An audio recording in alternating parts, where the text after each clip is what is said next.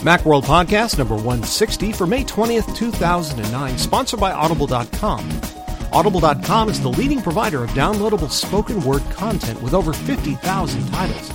Get a free audiobook for your iPod or MP3 player at www.audiblepodcast.com slash macworld. Welcome to the Macworld Podcast. I'm your host, Chris Breen. Here in the dog days of spring, if indeed spring has dog days, we wait for Apple's next big thing. And that next big thing is certainly the Worldwide Developers Conference that takes place June 8th through the 12th. At WWDC, we're likely to see lots more information about Mac OS 10 10.6, aka Snow Leopard, the iPhone and iPod Touch 3.0 software, and perhaps even learn of some new gear, and my guess would be a new iPhone. As we wait to get our prognosticating ducks in a row in anticipation of our next podcast, where we'll weigh the couldas and shouldas of WWDC, we turn this episode to other Mac matters. Specifically, we devote the bulk of this episode to GemFest 2009, Macworld's yearly event where we devote daily attention to some cool low or no cost items that cross our desk. Senior editors Dan Frakes and Roman Loyola head up GemFest, and I'll speak to them about how they put it together and what we might expect in the coming days and weeks. Before we do, a little news and commentary.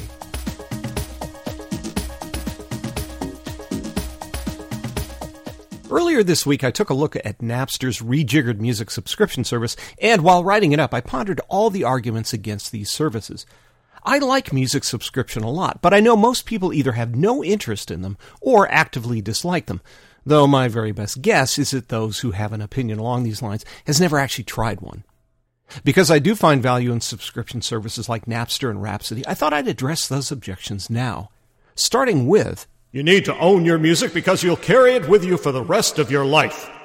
You know how you desperately loved Bonnie Sue Hayes in your sophomore year of high school and swore that you would never love again after she dumped you for that stringy haired pothead? And then you got another girlfriend who was cute, but it just wasn't going anywhere.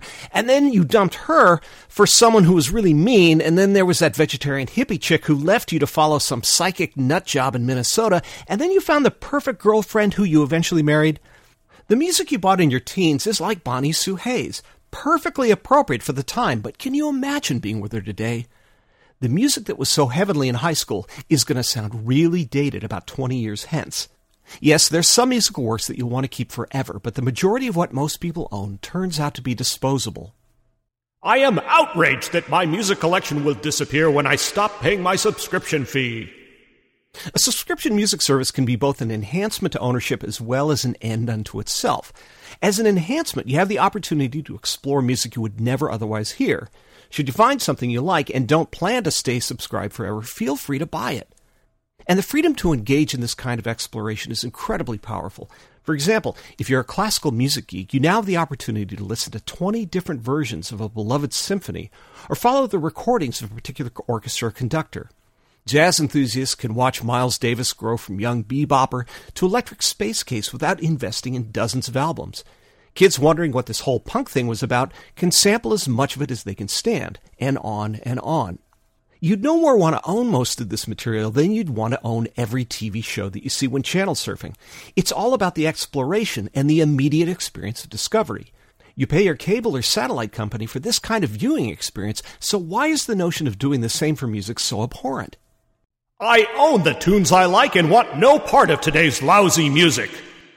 Remember how your parents used to come into your room and scream at you to turn down that lousy music because it was just noise?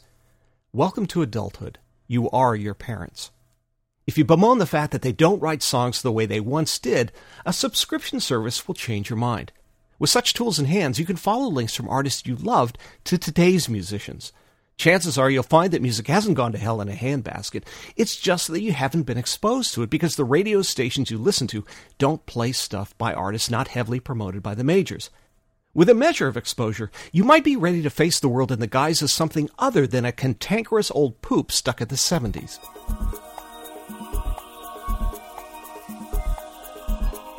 And now Dan Frakes, Roman Loyola, and I discuss GemFest 2009. I'm joined by Macworld senior editors Dan Frakes and Roman Loyola, the two people most responsible for bringing you GemFest 2009, Macworld's annual look at some of the best low cost Mac software out there. Thanks for being here, guys. Sure. Glad to be here. Thanks for having us. You bet. And that first voice was Dan Frakes. The voice that sounds like Kermit the Frog is Roman Loyola, me. And that's Roman Loyola. Okay, so first, how do you guys define a Mac Gem? It traditionally has been anything that's somewhat affordable and by that, these days we're saying around 30 $35 or less. Uh, it's, it's something that's, that gets a good rating. It's uh, usually 3.5 or higher, uh, and something we think is a really cool software. Okay. Now, I know that we get this question fairly often, um, but some people say, gee, your ratings are all around 3 or 3.5 or higher than that. And how come we're not seeing one mouse reviews? And why aren't we seeing that zero mouse reviews? So we can really stick it to some poor little developer. Well, because it wouldn't be a gem. Ah, good answer. it's really, I mean, I wish I could talk, you know, at length about why, but really that's what it comes down to. If it's not, you know, a 3.5 or higher, it's it's not considered a Mac gem. Occasionally we'll get a 3.0 that's something that's brand new that just is really cool but hasn't quite gotten there yet, and we'll, we'll give it a, a, three, but but still give it a gem. But for the most part, they're three point five or higher. Okay. Now I read MacWorld.com and MacWorld magazine often enough that I know we look at Mac gems pretty frequently. So why are we devoting what five or six weeks to these things? That's a good question. Uh, usually, what happens is is there Dan compiles this list of Mac Gem software and it gets so big that there's this backlog of software. So we decide that we'll do a feature article in the magazine that covers a whole bunch of them at one time. And then last year we decided because Dan was going actually on uh, paternity leave, mm-hmm. that we would do this series where we would do one a day. They would be they tend to be shorter reviews than what we usually do with Mac Gem. That what Dan usually does. Um, but we made up for the um, shortness of the reviews with the volume of products that we were introducing to you. So the short the short answer is just to alleviate the backlog that we have of potential gems that Dan has um, accumulated over time. Right. I mean, I, I only cover two a week, and, and that's that's you know that's for one person that's normally quite a bit. But uh, I can't cover all the gems out there two a week because there's just far too much good stuff out there that gets released all the time. So, so we keep a running tab of anything that we haven't gotten a chance to review. And once a year, like Roman said, we do a, a big a big roundup of 40, 50, 60 products, and we get some help from other editors and from outside contributors, and everything that that gets looked at and is a 3.5 or higher, we throw into this big batch of reviews and then roll them out one a day. Okay. Now, and and I don't mean to demean this because what last year was the first time we did this. It was the first time we did the the sort of summer yeah. gems fest or or summer of gems where we do one review a day. We every year for oh gosh, it's been since at least 2003, if not 2002. We've done an annual feature where we we round up 50 or 60 uh, products and, and put them in a feature in the magazine. But like Roman said, it just sort of happened that last year we kind of had this serendipitous confluence of events where we said, "Hey, Dan's going to be gone for a month. Let's throw him out one a day," and readers liked it. So we said, "Hey, let's just keep it keep it going. Do it every summer." Yeah, well, I noticed because I went back and looked at last year's, and it got really good uh, comments from readers, a lot of thumbs up ratings, and so it looked like a great idea to do this again. Yeah, and I think also people uh, subscribed, started to subscribe to the Mac Gems newsletter mm-hmm. that, uh, that we have and so that also added to the popularity of the whole gems uh, concept. Right. Now, in the past, I think a lot of people saw the kind of programs you cover in Mac Gems as either one trick ponies or something that was kind of cute, but not completely serious. Yet today, there are things like Pixelmator and Audio Hijack and ArtRage and FotoMagico, just kind of going through my applications folder looking at these things that are totally serious, and these are really highly polished applications. So, do you see Mac application landscape changing to the point where the major publishers are increasingly losing out to the little guys doing programs like this? Well, I would say that there's you know, there's a couple of things. One is that I've noticed over the past few years, ever since I guess it started with OS 10 when OS 10 debuted back in the you know the early 2000s, but especially over the last two or three years, that there's just much more stuff out there. I mean, more developers are producing software than ever before. I, I can't remember when there was this much every day being released, new stuff, uh, and so there's a lot more to choose from, which also means that the that the the range of, of functionality is much greater now. We've got all kinds of little one trick ponies, like you said, but we've also got really cool software that's like thirty dollars. Um, and uh, and I also think that the price of software in general has come down. I would have to say the average price of something you you, you download is is cheaper now than it was maybe ten years ago. And and it used to be that you had uh, really cheap stuff. Remember, I remember shareware five, ten dollars, mm-hmm. three dollars, uh, but commercial software was you know hundred dollars, eighty dollars, sixty dollars. And to me, it seems that recently we uh, by recently I mean the last five years or so there's much more of a, of a continuous range where we've got stuff that's free, we've got stuff that's thirty dollars, fifty dollars, seventy dollars, uh, but the, the the the the meat of the stuff that is is really around the 25 20 30 dollar range where we've got some really cool software that you might have paid fifty dollars for you know in the 90s but now you can get for for a 20 so given that do you see the pricing of iphone applications having any influence on what consumers are willing to pay for mac applications you know, I haven't. I've seen a lot in doing this feature. I there are a lot more free applications available, mm-hmm. um, but I still see a lot of software in the 20 30 40 dollar range. It doesn't seem like it's affecting it that much. I think people expect more out of Mac software than they do out of iPhone software. So maybe they don't mind paying as much, paying more for a Mac application as they would an iPhone application. At least that's the kind of anecdotal uh, survey that I've kind of noticed when in doing this feature. You know, there's there there are more free apps, but I don't see. I, you know, I haven't seen any apps that used to be forty dollars reduced down to twenty dollars. I have seen a lot more uh, um, limited price specials mm-hmm. people of pricing an app at for like twenty dollars and offering it for fifteen for a certain amount of time. Um, but I don't know. I don't know if the iPhone apps have influenced the sh- kind of shareware, donationware, freeware market so much um, as you think it might.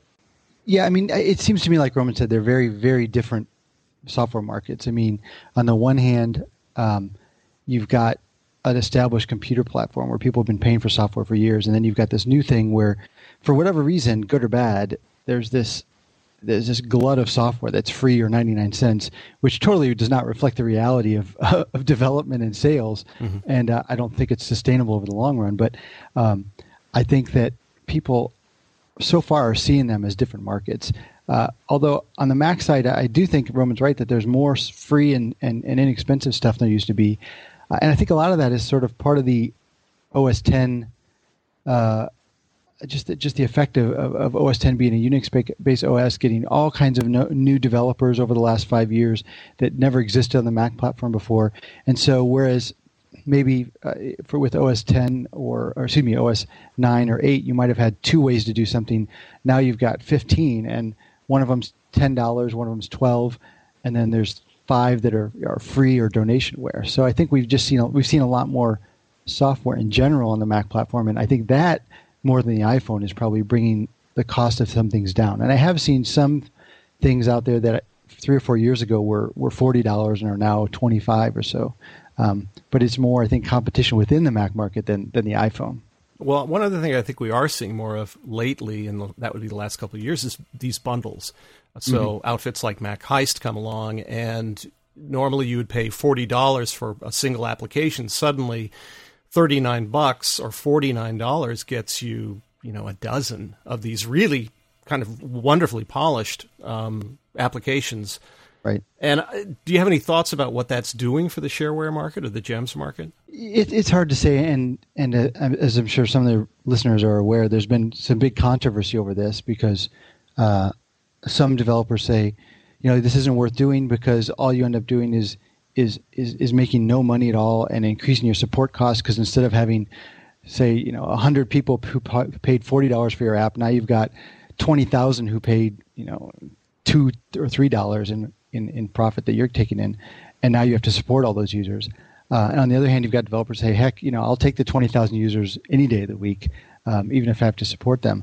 Uh, so there's a lot of controversy, but I, I do think that um, there, there's there's going to there's there, there, are different people out there. I mean, I've been saying this for years about software. There's people who will pay and who, people who won't, no matter what you do. Mm-hmm. and I think that these MacHeist bundles, a lot of times, what they do is uh, you'll have a few cases of people who are sort of borderline.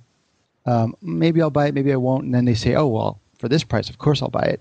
And then you've got other people who would would never buy it normally, and say, "Well, at least you know instead of pirating these, I can pay forty dollars and get fifteen of them instead of one." Right. Um, but you know, I don't know that there are really a lot of people out there who say, "I'm not going to buy this until it shows up on MacHeist." Mm-hmm. You know, I, I, think I think you're, you're getting people who who uh, come across it and say, "Oh, this is a good deal," but I don't think that it's forcing developers to say, "I've got to lower this price from thirty dollars to to ten dollars because unless I do, no one will ever buy it." Right. Well, you guys have seen a lot of these applications. So, do you have any advice for developers who want to make a gem worthy of your attention? How about the list of things not to do? Wow. Um, that that's a pretty broad question. Um, um, uh, make it work. Uh, you know, I, I, you, you think that that's an obvious thing, but you'd be amazed at how much stuff. I, I guess I should back up a second and say that uh, when we're looking at Mac Gems, I mean, what I do as part of my job every day is just download anything that looks cool. You know, wh- whether I see it on VersionTracker or MacUpdate in the daily updates, or I see it somewhere on the web or someone's recommended it, I download stuff and I try it out. So I'm literally hundreds, if not thousands, of things every year I, I download and try out. Mm-hmm. And you would be amazed at how many don't work. you know, there's a new app on VersionTracker and it says, "Look, it does all these amazing things." And you download it, and it doesn't do any of those things. Um, or maybe it would do those things if it actually launched on my computer. So I, I think that making it work uh, is is the number one priority. But um, just little things like focus on the interface, focus on making things work the way people would expect them to work. Um, uh, fewer features is better than complexity. Uh, mm-hmm. I think that for me, especially in gems, I'd rather have fewer features that work really well and very elegantly and uh, are easy to, to understand than having all the features in the world but make it a confusing app. Um, good documentation is a huge thing for me. I mean, there there there are things that I've found that I've played with and, and figured out how to use them and said this is really cool. But I know that if I handed it off to somebody who you know doesn't do this for a living, they'd be like, "What the heck do I do with this?" Mm-hmm. So good documentation is is a good one. Um, but it's really the whole package. It's you know making something that that someone will want to use. Uh, an app that if I showed to someone and said, "Look what this does," there's at least some segment of our readership that's going to say, "Wow, that's really cool. I want to use that." Yeah. And Roman, you edit a lot of these reviews, plus a lot of other reviews on Macworld. Are there things that kind of stick out in, in reviews that you edit where you say, you know, this this is a constant that that people routinely have a problem with this, or this is routinely some kind of attractant? I think with gems, gems, uh, as Dan pointed out, I think if you have a, a smaller feature set that works really well and works intuitively, um, that's how you that's the where you should go with your software. Don't create this bloatware. There's a reason why people aren't using the commercial apps a lot of times. You know, they don't want the bloatware. They don't want unnecessary features. They want a concentrated set of features that are executed really well and that are easy to find. And that's why they turn to these Mac Gem Gem apps. And so concentrate on those kind of things. Um, make it like Dan said, make sure it works. Yeah. That happens a lot, even with commercial stuff, where mm-hmm.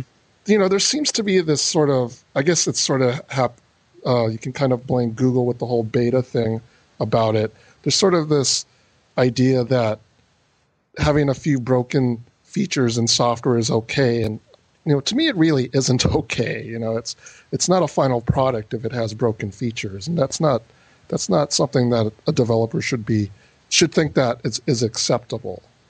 So, you know, finish your product and um, do make sure that the key features are execute, you know, execute the job and do it do it flawlessly. Right. You, you know that actually reminds me that one you, you were talking about questions that uh, you were talking about trends that that we've seen, mm-hmm. uh, And one thing I think that this this this influx of inexpensive and cheap and inexpensive and free software uh, has brought with it, I think, over the last five or ten years, is is, is the idea of of beta releases. Yeah. Uh, I mean, I don't remember ten years ago having so many pieces of software that are in use while they're in beta. Uh, and a lot of developers, it's now become this thing where, where there's apps that are perpetual beta. And I don't think, as much as Google gets blamed for this, I don't think Google is really the ones who started this. It's been around for, you know, it was around for years before, before Gmail went into beta. Um, but uh, we get software all the time that that it really there really is no differentiation between beta and, and a release because it's all the same thing, and that's fine if in some cases uh, developers call it a beta because it just means it's in constant development. Uh, but other cases, it really is a beta and it doesn't work right and, and, and it's not something you want to be using on a day-to-day basis. And that's kind of been a struggle for us in MacGems because historically Macworld has had a policy of never reviewing beta software. Mm-hmm. Uh, we only reviewed official full release versions. Uh, but that had to change because of this, because there are so many apps out there that are just the beta is just part of the of the app's version. You know, it's, it's been that way for for five years and running. So we will occasionally review something that has a beta version, but only if it's clear that that's the case, that it that the beta is the official release. But yeah, it does make it hard for a reviewer because you look at this thing and say, "Well, it, it's beta." Oh, well, wait a minute, it's been beta for two years, so right. Well, and then what, if, what what happens if you give it a bad review or if you criticize a feature, and then the developer comes back and says, "Well, clearly it's a beta." And so you shouldn't be reviewing it. It's almost like it's a it's a safety valve for some for some for some developers. Yeah, and but, in the uh, meantime, they're advertising the thing, right? You know, right. so it's like, well, how beta is this if you're asking right. for money and and advertising it? So it's a tough call. So you know, I would recommend. This, speaking of recommendations for developers, I would say you know, try to try to focus on on real versions and not perpetual betas. And you know, if you want to release something and say, okay, everything works in this one. This is a, a version because it's funny. I, have talked to, to developers who, you know, beta 0.6b was their official release, you know, two years ago, and then since then they've been working on new features. And so why couldn't that have just been version one? You know, there's there's no reason to call it a beta, but but a lot of developers are still doing that. Yeah. So I guess now alpha is the new beta. Yeah. Right. And now, before we return to Dan and Roman, a word from Audible.com. Audible.com is the leading provider of downloadable spoken word content with over 50,000 audiobooks, magazines, newspaper, and more. Take them with you on your iPod or MP3 player, transfer to CD, or listen right on your computer. Get a free audiobook through this special offer at www.audiblepodcast.com slash macworld. That's www audiblepodcast.com slash macworld.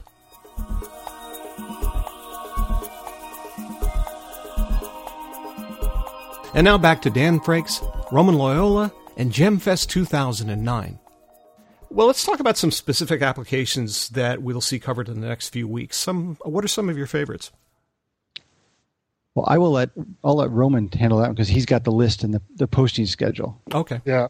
So we've posted two so far. The uh, GemFest 2009 started on Monday, this mm-hmm. past Monday, and we started off with AirRadar, which is sort of a um, a Wi-Fi utility that can help you survey wireless signals. And um, today we posted an, uh, a utility called Application Wizard, which uh, helps make program switching very easy. Mm-hmm. So the first couple of weeks we'll probably be covering a lot of system utility uh, interface enhancement type applications. Right. And then we'll probably let's see, um, probably after that we'll start getting more into productivity type applications. Mm-hmm. Got it. We've there are a lot of uh, organization tools this time around, from organizing your media files to organizing your file files to uh, organizing your music and, and, stuff. So we had a lot of that this time around. Um, you know, I, I think it's interesting that that's sort of been a wave in, in technology over the last like two or three years. It's suddenly everyone discovered organization and productivity. I mean, we've got websites and, and apps galore dedicated to making you more productive and and, and, some of them require you to take a course just to figure out how to use them. But but uh, I think this this kind of reflects this that when we were coming up with these lists, we found all these kind of productivity and organizational apps. Yeah, are we seeing the whole getting things done thing fading now as as a religion, and and now it's really just part of the way we work? God, I hope so. no offense to Merlin Mann and all those people out oh, there. Oh no, I, I think the idea, the idea behind it is great. I, I, it's but like you said, the whole religion aspect I think can go a little overboard. But but no, I mean some of the things that have come out of this have been amazing. Some of the tools and computing tools and, and online tools for, for organizing your life and and being more productive. I mean, I have no beef with that.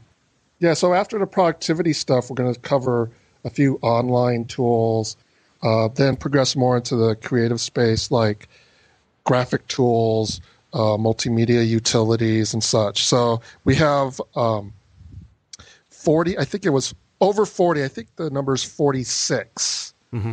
uh, gems that will be featuring until the end of June. And then actually in the magazine, in the August issue, we will feature those 46 plus several more that we consider our all-time favorites.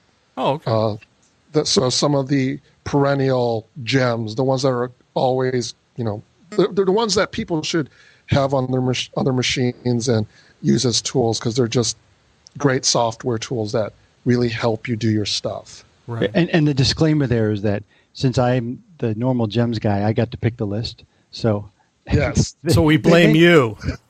so so you can blame me if you, you don't like something that's on there or if you know your favorite thing's not on there. But but i had to, i went back through all the ones that i had reviewed over the years and i looked at my computer and said you know which ones am i still using after several years later after reviewing them? Because the truth is is i've reviewed gosh something personally around 600 mac gems over the last what six or seven years? Mm-hmm. uh, and then we've also reviewed another maybe 250 350 more in our features from other authors and I clearly don't use all of those every day anymore. If I did, that would be pretty amazing. Um, but uh, I, I, I've you know I've got a good few dozen that I still use on a daily basis, and so so Roman asked me to go through and look at the ones that I still use that I thought were the coolest ones, and so that was where this all-time list came from. You know, you've anticipated my penultimate question, um, which is, I know when I review stuff, I get caught up in using an application or, or if I've just purchased an application. And I think it's the greatest thing ever. And then a year later, I look back and I realize I haven't touched it. Um, so, what are some of these old gems that really stand the test of time? Uh, well, I came up with a list of 20 that I sent Roman. Mm-hmm. And, uh, and uh, those are some of them are. I'm trying to think of what the oldest one is. You know, actually, probably the oldest one. If you if you include the fact that there was an OS, you know, eight and nine version, would probably be default folder. Mm. And I don't know if you you're still using it, but I used that back in, you know, OS eight or whatever, and uh, it finally made the made the jump to OS ten several years ago, and and I still have it on all my machines. I really can't use a Mac without it. Whenever I get on my wife's machine and I try to, to, to, to, find a folder or save something somewhere, I'm like pulling my hair out trying to figure out why I can't get where I want to get. So that's probably the oldest one out of there. Uh, and last week in the macro video, I mentioned two other ones, MondoMouse and Mercury Mover. And MondoMouse is on my list, uh, and it lets you move and resize windows using a keyboard shortcut with your mouse. So instead of having to grab uh, a particular, like the title bar, to, to move the, the, the, window, or the tiny little resize handle at the bottom right to resize. You just stick the mouse cursor anywhere in the window, any kind of open space within a window, or the title bar, or anything else. Hold down a key and then move the mouse, and, uh, and it resizes, or a different key, it'll uh, let you move it. And uh, it, it, seems like, well, I don't really get it. You know, what's so big about that? But then once you use it for, you know, a few days, you're just like, wow, this is how it should work because mm-hmm. um, it lets you move and resize things if they're behind other things. If you can't see the menu bar, uh, if you uh, um, if you can't grab you know a certain part of the window, and uh, it it's just you also it also cuts down on repetitive stress because you're not having to like mouse over to a tiny little part of a menu bar or a tiny little corner, and you don't have to click the mouse button to do it. So it's just one of those things that I think um, should be on every Mac. But um, but those are just two or three, and there's like twenty in all. Yeah, I was trying to think as you were talking. I was trying to think what the oldest gem would be on my Macs, and I think it would have to be DragThing because again, it goes back mm. to gee, I'm at eight at least. Yeah. And nine, and uh, and I'm back using it again. And I just like you, it's one of those things where this is how I work. And um, whenever I get a new Mac, I install that right away. And Yeah. and for those who don't know, it's a launcher and an organizer, and uh, and it's a nice piece of software. And it, uh, I don't know what I'd do without it. Yeah, uh, well, and, and if you're talking about the first OS 10 specific software app, I would say the oldest one is probably for me um, LaunchBar. You know, and I know there's kind of religious wars out there between LaunchBar and Quicksilver and and uh, Butler, but uh, um, Jason Snell and I are both big LaunchBar fans and have been there for you know years now in OS 10, and and I, that's another one I can't really use a Mac without, even to this day. Even though Spotlight's better now, it's still not LaunchBar. And what about you, Roman? What have you got on your machine that's a gem that you couldn't live without? Uh, my all-time favorite is TextExpander. Yeah. And for people who aren't familiar with TextExpander, it's a it's, it's sort of a keyboard. Sh- well, it's it's a tool that you can use where you type in um, a certain f- word or phrase, and it will replace that word or phrase with a you know whatever. It's sort of a longer word or phrase, sort of like a magical cut and paste tool for so for me who you know I edit a lot and so I use a lot of boilerplate type text and uh, typing that stuff out is uh, can be kind of tiring, especially if it's like you know typing some sort of HTML or something like that. And if I can just type in three letters and have that replaced by a huge long code of text, a line of text, that that saves me a lot of time and a lot of headache. And I use it constantly, and it's it's probably my all time favorite gem, and I don't think I could live without it. So, it, as a matter of fact, I think my um, coding skills have kind of weakened because of TextExpander. I forget what certain tags, HTML tags, are mean because I I'm used to using the TextExpander shortcut. So I guess that's a kind of an over reliance on it, but um, it is one of my favorites because it just saves me a, a ton of time every day. Yeah. Yeah, that, that yeah, that's another one I, I is is on my list as well, and it's Yeah, the number of times I you know what TextExpander really needs, and who knows, maybe it has this feature, I don't know, but it needs a, a, a thing that pops up once in a while that just says. Today you used TextExpander 567 times. uh, just just to let you know how many times you did it, because I don't even think I'm using it. I don't even think about using it anymore. Uh, like Roman said, when we post an article on the web, uh, for example, I've got to take a URL uh, and copy it, paste it in the document, and then format it uh, to use the, the correct, whether it's Markdown or HTML, uh, with all the, the correct code around it and the correct formatting for Macworld style and everything. And um, when I do that, I, I, I don't even do that anymore. All I do is I type URLC, and for me that means URL on the clipboard. And uh, and when I type in URLC, that you whatever URL is on the clipboard is automatically pasted into my document, correctly formatted and coded for for for the document. And I do that with images. I do that for um, mouse ratings. I do it for for URLs. Uh, you know, when I'm answering email, I have stock replies that are automatically pasted in. Uh, if if a vendor asks for our address to send something, I just type addy for address, addy address, uh, and and I'm using. I'm st- I honestly think that I probably use it hundreds of times a day. A day. Yeah. Well, I'll put a plug in too for uh, 1Password, which Yes. is so great. Yeah. I mean, just because increasingly we we go to more and more sites and sign up for stuff, whether it's Facebook or, or whatever you're doing, and enter a password and enter a username, and then promptly forget it after scribbling it down somewhere. And 1Password automatically pops up a little thing and says, "Oh, I see that you've got a username and a password here. Would you like me to remember it for you?" Yes, please do that. And I found it particularly useful uh, last week because, like a lot of people, my credit card was supposedly compromised because somebody stole millions of the things apparently. And one of the things you can do with 1Password is store a credit card and then have it autofill um, on certain websites. So instead of going to the 15 or so sites that had my credit card on record where they automatically charge me every month, I could go in and change all that stuff within uh, maybe half an hour to fix all that stuff. Otherwise, I think without 1Password, I would have spent hours doing that, and uh, and for that alone, it was it was worth the price. Well, and it also because it, it stores passwords, you can use uh, more secure passwords in it, and it will even generate them for you. So, Yeah. I find myself using these long 12 character, you know, numbers, uppercase, lowercase, random passwords that I never would have used before. And 1Password tracks them all and can fill them in for me. But but of course the downside to 1Password is, as I'm sure you know, it makes it really easy to buy stuff. I mean, you go to a site and it asks for your credit card, and you just click 1Password, and it fills in, you know, your name, address, your credit card number, your expiration date, secure. I mean, everything instantly. And you're like, wait, did I just buy that? Uh oh. Oh boy, that was a problem. Well, and also you become reliant on it. So when you Right. go to another computer, just as you do with TextExpander, you're suddenly using a computer and you type in your little TextExpander shortcut and nothing happens, and you go, oh right. Hmm. Right, you try to log on to Twitter and ask for your password. It's Like, I, I don't know what my password is. How could I possibly know that? right, do I'm supposed to remember this? Yeah, yeah. So it's a nice piece of software. Yes. Um, okay, so where can we learn more information about GemFest 2009?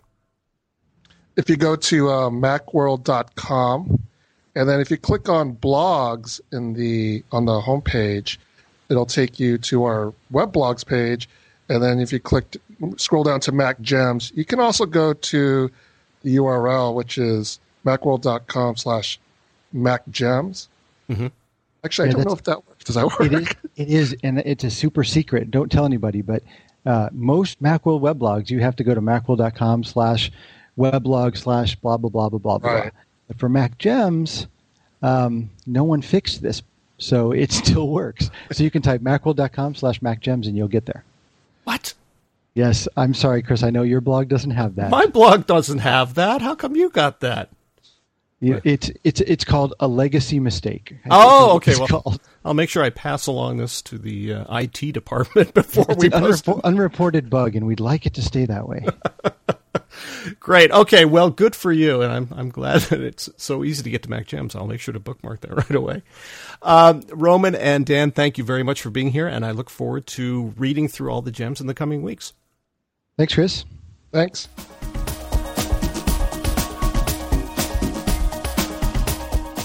And that wraps up this edition of the Macworld Podcast, sponsored by Audible.com. Audible.com is the leading provider of downloadable spoken word content with over 50,000 titles. Get a free audiobook for your iPod or MP3 player at www.audiblepodcast.com slash macworld. I'd like to thank Dan Frakes, Roman Loyola, and of course you for listening. If you have any comments or questions, feel free to drop us a line at podcast at macworld.com. Or you can leave us a voicemail at 415 520 9761. This is Chris Breen reminding you that you can find more Apple, Mac, iPod, iPhone, Apple TV, and technology news, views, and information at macworld.com. Thanks very much for listening. See you next time.